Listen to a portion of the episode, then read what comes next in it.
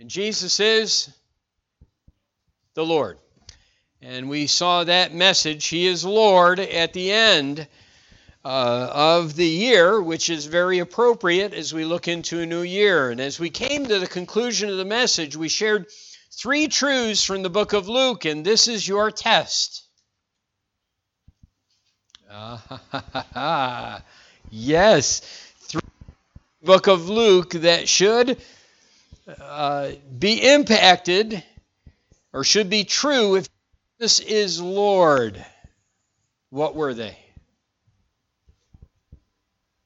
Say, Pastor, you're not supposed to just stop. What were they? All right, we should acknowledge his right to rule our lives. You should acknowledge his right to rule in your life because he is Lord. All right, who, who, where did we learn that in book of Luke? Remember?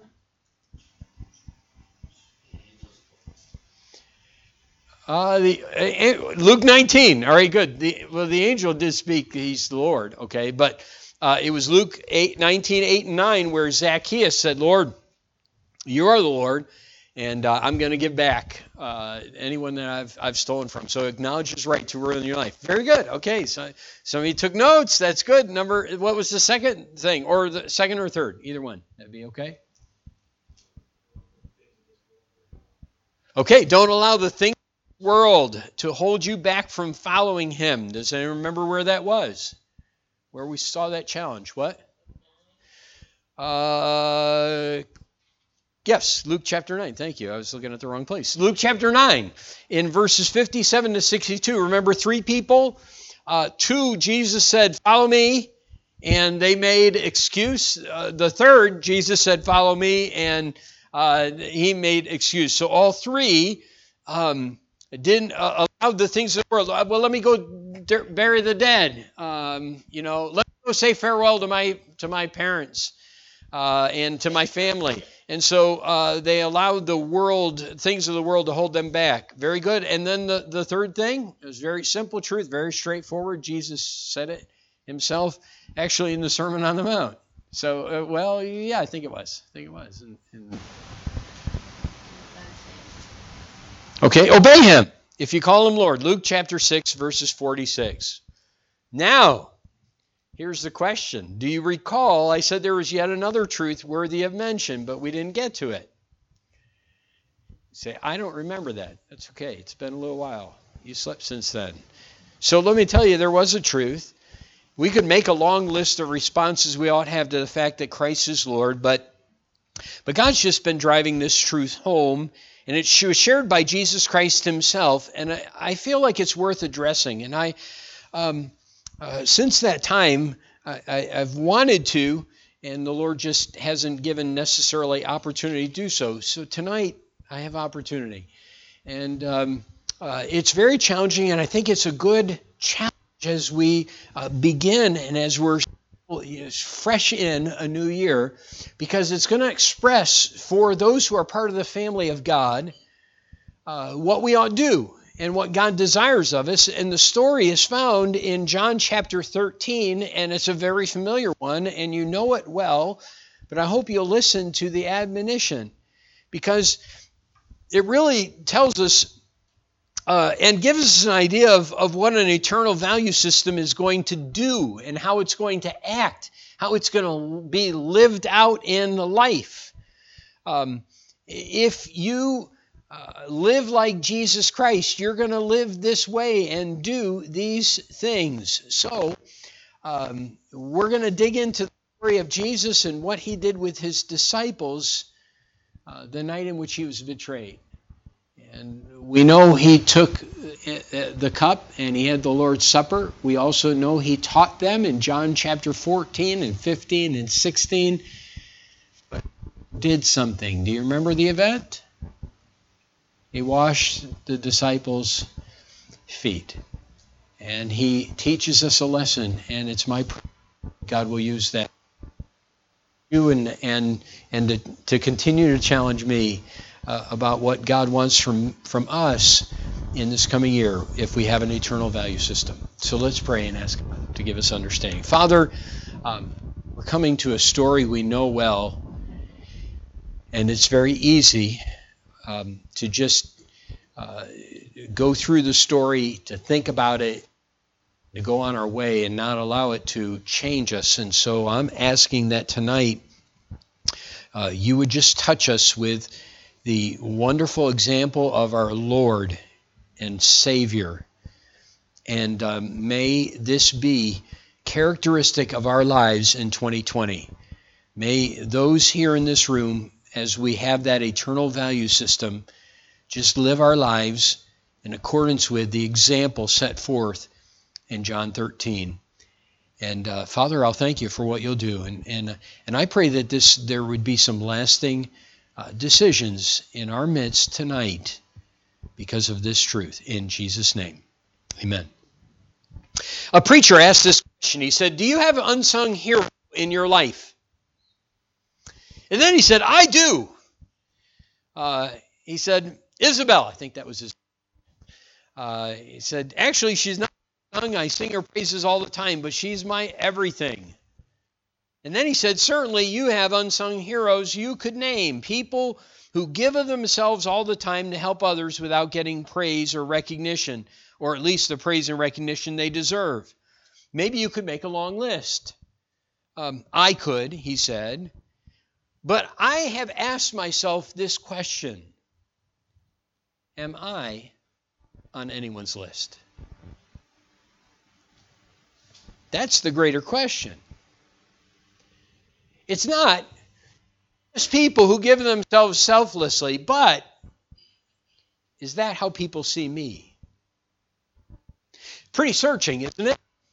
To ask the question, not people who serve will see me as one who serves. He then concluded by saying this Are enough to bring joy into someone else's life without looking for rewards that someone would consider us an unsung hero. Jesus said in John 13 50, He's given us an example to follow. That example, as you've already said, was washing the feet of the disciples. What does the washing of someone symbolize? Serving others in humility without looking for anything in return. That unsung heroes are made of. So tonight, uh, taking his illustration, I guess I'd say, we're going to entitle our time, uh, Let's Be Unsung Heroes this year. Let's be people who others would see as people who are willing to make sacrifices without worrying about anything back we might or return that we might get. Now, we're going to pick up at the end of the story, um, kind of, in verse 12 because Jesus has washed the disciples' feet already. And we'll make reference to some of the other things, but if you would follow along, I'm going to read the verses there until we get to verse 17. And then um, my, my goal is just to have, a, have us time tonight, all right? church family, God's people time. And just to share with you some thoughts from this passage that, um, that I hope will, will give you some food for, for careful thought in the coming year. After he had washed their feet, verse 12 tells us, and had taken their, his garments and was set down again, he said, Know ye what I have done to you? Ye call me Master and Lord, and ye say, Well, for so I am. If I then, your Lord and Master, have washed your feet, ye also ought to wash one another's feet. For I have given you an example, ye should do as I have done to you. Verily, verily, I say unto you, the servant is not greater than his Lord, neither he that is sent greater than he that sent him. If ye know these things, happy are ye if ye do them. Uh, I will say this, and, and I, I, I say it only because there's a, a practice that some churches do Actually, Brethren churches did it for a number of years. I'm not so sure it's an active practice in their uh, in their faith any longer, but um, I would suspect some still do it. There are churches who believe there are three ordinances given by Jesus Christ: the Lord's Supper, uh, the ordinance of baptism, and then foot washing.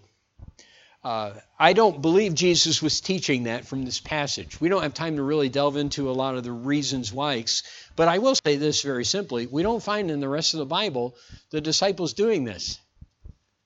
So it's obvious, at least it seems obvious for me, since there's no mention in the rest of Scripture of the disciples ever washing one another's feet, that they understood Jesus was teaching a lesson and he wasn't giving an ordinance that the church was to practice. And really, I'm thankful for that. I, I kid. Because really, you know, I understand those that practice foot washing, they wash their feet before they come to church anyway because they wouldn't want to have dirty feet for someone to wash. Sounds kind of ridiculous, doesn't it? because the point was that these men had dirty feet, and Jesus was giving himself selflessly. So the act per se isn't what we're supposed to do, but the lesson is what we're supposed to practice. And there is no question that the disciples actively followed what Jesus taught. They didn't do it as far as we know. There's no reference to it in the rest of Scripture. But they did do it as far as the deed Jesus them. So, what was he teaching? Well, let's begin this evening by picking up and looking at verse 13, where we his position. And this is, I think, what makes what we're going to see so amazing. In fact, the whole passage talks about Jesus' position and that magnifies the amazing deed that took place when Jesus took his outer garments off. He puts on a towel and goes and he washes the disciples' feet and uses that towel that he has wrapped around him to dry their feet to clean them. So, what do we learn about his position? Well, he begins his explanation here. He says, "What you know ye what I've done to you?" And I, uh, I don't know. There was no answer. Do you see that? I mean, there, there's nothing at least written in Scripture. So I don't know. They must have looked like, don't know, don't understand this one. So Jesus then goes into his explanation. And how does he begin? He begins by telling them who he is. So what is he? What is his position? What does he say is very true about him? Okay, he is Lord and Master. So let's consider those and take a few moments. First, he said, um, he said, "Ye call me Master and Lord," and he said, "You say well, because I am." And he could say that because he was. So what did he mean by that? Well, first, he was their master. He was their instructor. That's what the word master means. And as we brought out just recently, well, in fact, when we preached on the, the title Lord, the, the term master was used of Jesus Christ all the time. In fact, I, we did say this. Did anyone go and check it out? The Herodians, the other religious people of the day, had no problem calling him master. Or, and, uh, yeah, no problem calling him master. And the reason they had no reason call, problem calling him master is because it, it meant that he had the position of, or if you would, the right of teaching. And he did that. Jesus taught everywhere. So he would have been called master by just about anyone that came to him and talked to him. They would say master and have no problem at all because it wasn't necessarily um, that he was God, which is the term Lord is, but the fact that he had the right to instruct them. He was their teacher. He wasn't just the Lord, we know that.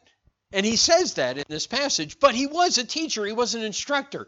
And this is a little sideline, this is, is free, but we kind of learn what the job of a teacher is then in this passage.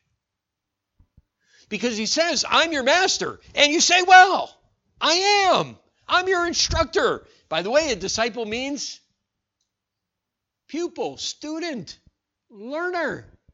Okay, so here's the teacher, here's the student. What is the job of the teacher? Thank you very much.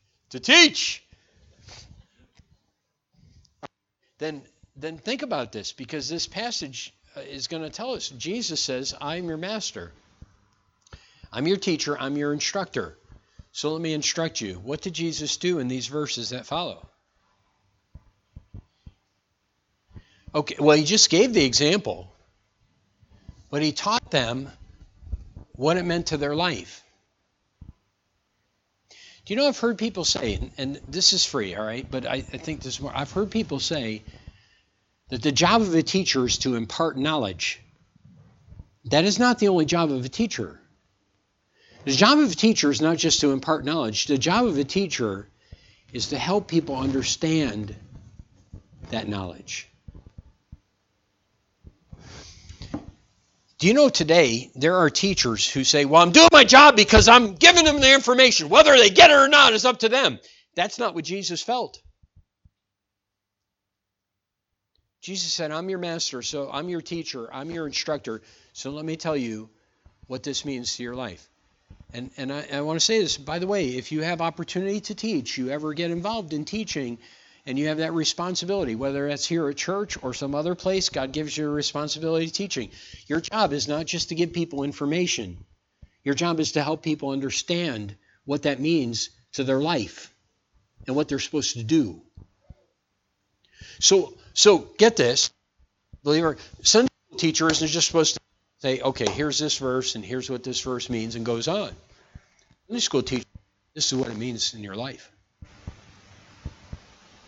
I, I've heard, I've heard in college professors say, teaching is instructing people and giving them information. Preaching is bringing it home to their life. That's not true. Jesus said, I'm your master, and as your master, I want you to know exactly what I just did. Here's what you need to do. Here's how you're supposed to live this out. Okay, that was free. But you need to know that. A master is an instructor. An instructor doesn't just give information, an instructor says, this is what it means, and this is how you can flesh it out in your life. And that is important for a teacher. Mom, dad, Sunday school teacher, anyone who teaches, don't just give information. Help people understand what that means in their life. And, and if you don't know that I try to do that all the time, um, then I'm a failure because just at service, I don't care what I'm doing. My goal is to help you understand what you need to know and what you need to do. And that's what Jesus did. Great teacher, greatest teacher to ever walk the face of this earth, teaches us how to teach. So his position, instructor, teacher, had a job to do. His position was Lord, Master, and Lord rightfully so. Now, remember that term could mean that he was an authority, but we know from the words of the angel and from the rest of Scripture that when that term Lord was used in the New Testament, when the term was used by the disciples, they meant that he was the supreme one in authority, that he was God come in the flesh, and that he had the right and the authority to speak. And what we to hear is from the Lord. It is from the supreme one in authority who says, I have all authority, and now I'm telling you what you need to do. Just as we should take the Great Commission with the same kind of authority because Jesus had all authority. In fact, look at what it says in verse 3 of this chapter. Because right before he washes the disciples' feet, we're told that same truth. Jesus, knowing that the Father had given all things into his hands, that he was come from God and went to God. He knows he, he knew he came from God. He knew he was going to die and go back to the to the to the Father, uh, and that he had all things in his hands. He is the authority. He was the authority. He still is today. So that's his position. And as one who is a great teacher, who's going to instruct us and say it means to your life, and this is what you need to do, is one who is Lord, and he speaks. We better listen. So you understand the position. I think we already understood that, but it needed to be said because Jesus himself brought out that fact. You call me master, you call me Lord, and that's true. So now, here's what you need to do. Got the message? His practice. Look in verse 14. His practice. Uh, if I then, your Lord and Master, have washed your feet, ye also ought to wash one another's feet in his practice, consider the deed. Um, consider the deed of Jesus Christ. I, I, don't know if we, we can fathom this. I, you, you see uh, in election years, those running for office often do things to kind of show their humility. You know, kissing the babies, you know, and and doing things that that you know just show how they're really like the common man. But uh, I don't know if, if we could grasp the um, the amazing condes- con- con- condescension I'm going to get that word out. We had a problem with words this morning, didn't we? We were talking about, right? Condescension of Jesus Christ to be born of a virgin and to live life on this earth. But this act in John 13 is an amazing act where the God of heaven and earth takes his outer robes off. He he gets down, he sits down or gets kneels down and he takes a basin of water and he washes the ones he had the responsibility to teach and the ones he was lord over. That is just it's it's mind-boggling. In fact, it was to the disciples because he says, "Do you understand what I've done?" The idea was they had no, no comprehension. And we know that from the verses that are previous because Peter said, Lord, what are you doing? You're not going to wash my feet. And Christ said, if you don't let me do this, then you're not, you're not part of mine. You're not, you're not mine. Let me do this. And he shows this humility. Consider a couple things uh, about this deed. Um, first, the amazing sign of humility. God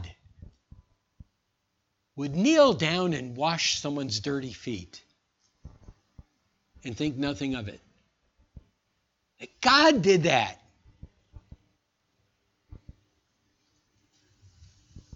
Consider the timing. Do you know what took place the next day? In fact, verse 3 tells us that. He was come from God. He went to God. I'm going. I know. My time is short. It was right before he's going back to the Father. What would your attention be on if you were going to die a cruel death? A painful death. If for the first time in your existence, and he's eternal, you would be separated from the Father in a way you had never been separated for eternity. What would you be thinking about? Washing someone's feet? The timing is an amazing thing. Our Lord was teaching until the end, considering what his students needed to know before he left. What would you teach if you knew you had one day to live? Would you teach a lesson on humility? What would you teach? Oh, I don't know. Jesus thought it was this important that the last day of his life, he spent washing disciples' feet so they could learn what they needed to know. It's an amazing deed, isn't it? The timing of it, the humility, of it, the God of heaven and earth bowing to serve without any interest in reciprocating as far as he's concerned. So the deed, the disciples, about the disciples.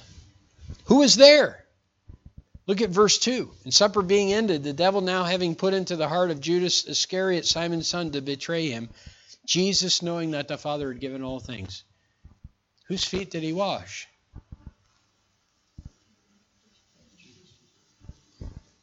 Judas was there. He left a little bit later. Judas was there. The Daily Bread had this to say about John 13 and I thought it was worth. I thought I think it's worth sharing with you. It was it's challenging. He said when we read the story of Jesus washing the disciples' feet, we may think we understand why he was doing that for them. John, for instance, had become a close friend.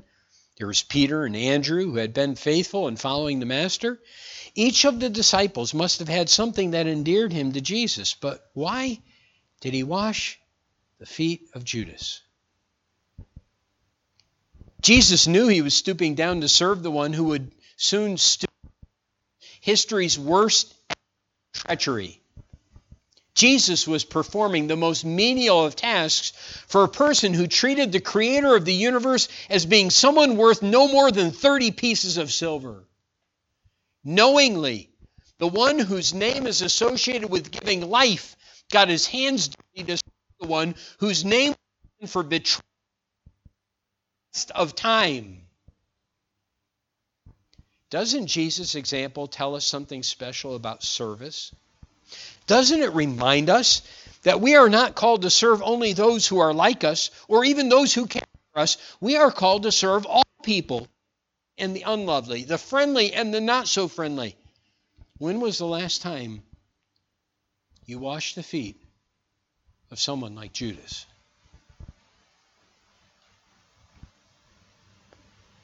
The disciples didn't deserve it. By the way, none of them deserved to have their feet washed. Certainly not Judas. But to our Lord, that didn't matter.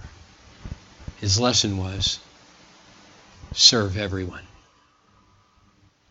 no matter who they are, and no matter how good a friend they are. The disciples not only didn't deserve it, but they didn't understand it. Look in verse 7. Peter said unto him verse 6, Lord, dost thou wash my feet? Seriously, you're going to do this, Lord? And Jesus answered and said unto him, What I do thou knowest not now, but thou shalt know hereafter. They didn't understand it. And that's why we have the explanation in verses 13, 14, 15, 16, 17, because they didn't get it. They didn't get it. Would you? Lord, why? It's crazy. You're Lord. You're What are you doing? This is ridiculous. Someone made a comment, and I share because it's been a source of thought for me, and I wish I could have fit it into a point in the message, but I, am going to fit it in anyway because um, it really has been uh, thought provoking to me. So here you go. Sometimes we don't understand why God is doing what He's doing in our lives. And they bring it out about verse 7. Because we don't know all things, we can't always comprehend the things to be learned and the lessons He is teaching. Our job is not to working. Lord, you're going to wash my feet? Our job is not to change it, but rather to sit back and allow Him to teach us what we need to know in the time frame that He has designed. Isn't that good? How many times it said, Lord, why are you doing this? Here's, here's Peter. Lord, why are you doing this? Not my feet. The Lord says, Peter, let me do this. You'll understand later. But I've got a job to do now. Let me do it. Don't you think the Lord tells us that at times?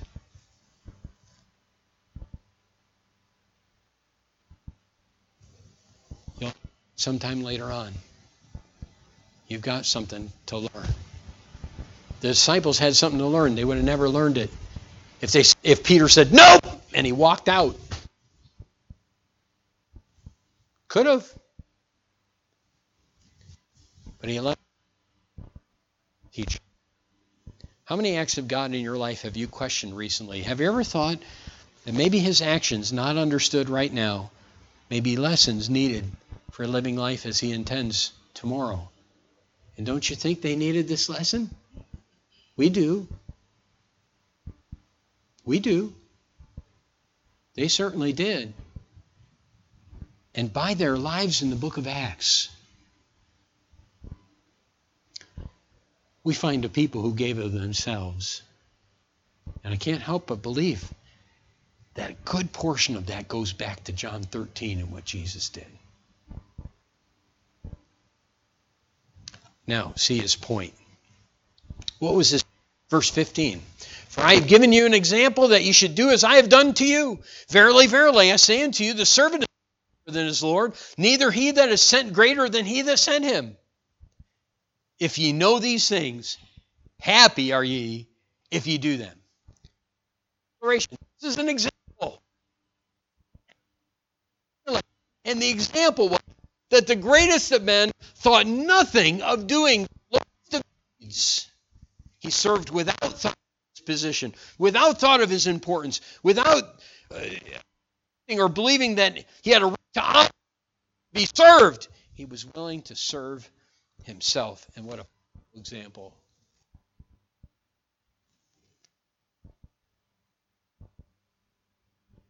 You know, it's lost. And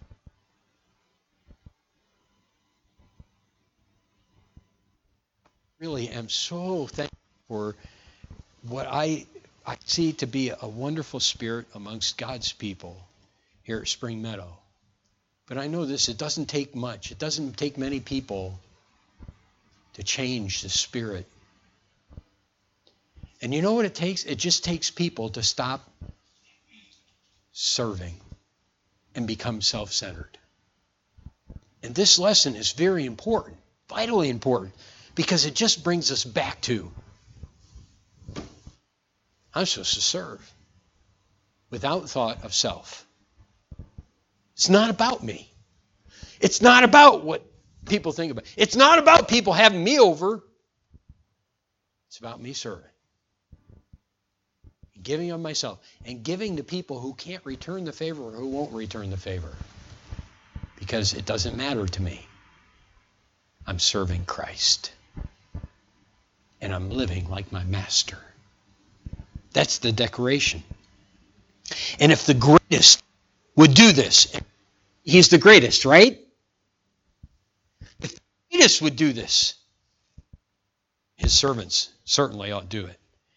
Because here's the truth a servant is not greater than his Lord. He isn't. Neither he that is sent greater than he that sent him. No too menial or lowly for even the most important Christian in this world. So,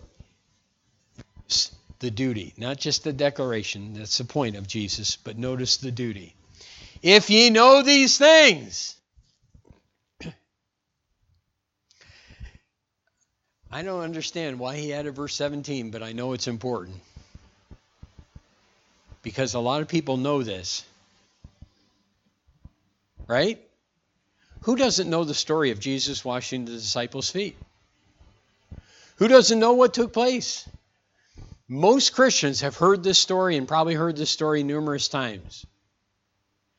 And when Jesus was talking with the disciples, human nature wants to lift up self. In fact, quite honestly, all of the disciples would have been challenged about that, especially the apostles, you know. You say, why was that? Because they took on the leadership of the church. They were important people, people that, that folks respected, people that folks honored. In fact, there, there, were, there were times where people came up and fell down at the feet of Peter and John and, and Paul and worshiped them. Remember Paul and Barnabas when they when God did some miraculous works through them. The people worshiped them and they were going to make them gods in a sense. They were going to worship them like gods. And they had to be reminded it's not about me, it's about serving Jesus Christ. And so Christ said, Happy is not if you know this and if you remember this story and you can tell everyone what happened, like John did in John 13. But happy are you if you put it into practice. And do you know that that is the greatest problem? Most of the time in life, what my problem is is not knowing what the Bible says because I grew up in church and I've heard it and I've read the Bible through numerous times myself. Do you know what my greatest problem is? Doing. Doing. Washing feet. Just putting into practice what Jesus told me I should do and I already know. Jesus had been teaching them this in, in reality all his life. Everything about his life said, I'm a servant. But this was a specific deed that drove home the point, and Christ ended it by saying, You will be happy if you'll do this. You know why he could say that? He's about to die. You know why he could say that? Because he found happiness in serving, in doing what he talked about here. So, um, if you aren't, I don't think anything will challenge you. An old devotion had this story. It said a noted preacher had a brother who was a famous physician And a woman with the minister, but she wasn't sure if the man was about she was going to talk to, the preacher or the physician. Asked this question. She said, "Are you the doctor who preaches or the one who practices?"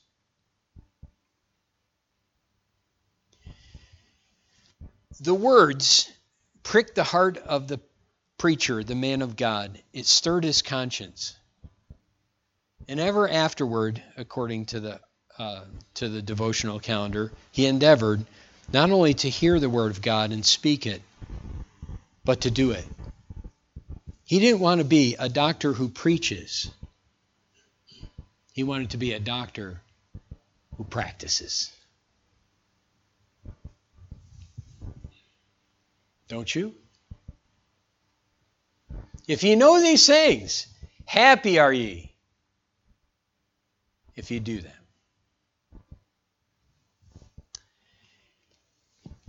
2020 will give you a lot of opportunities to wash feet. Will you do it? Will you look for opportunities? Will you take advantage of opportunities? Will you do it to the least of these? Maybe even to your enemies. Because that is what Jesus taught.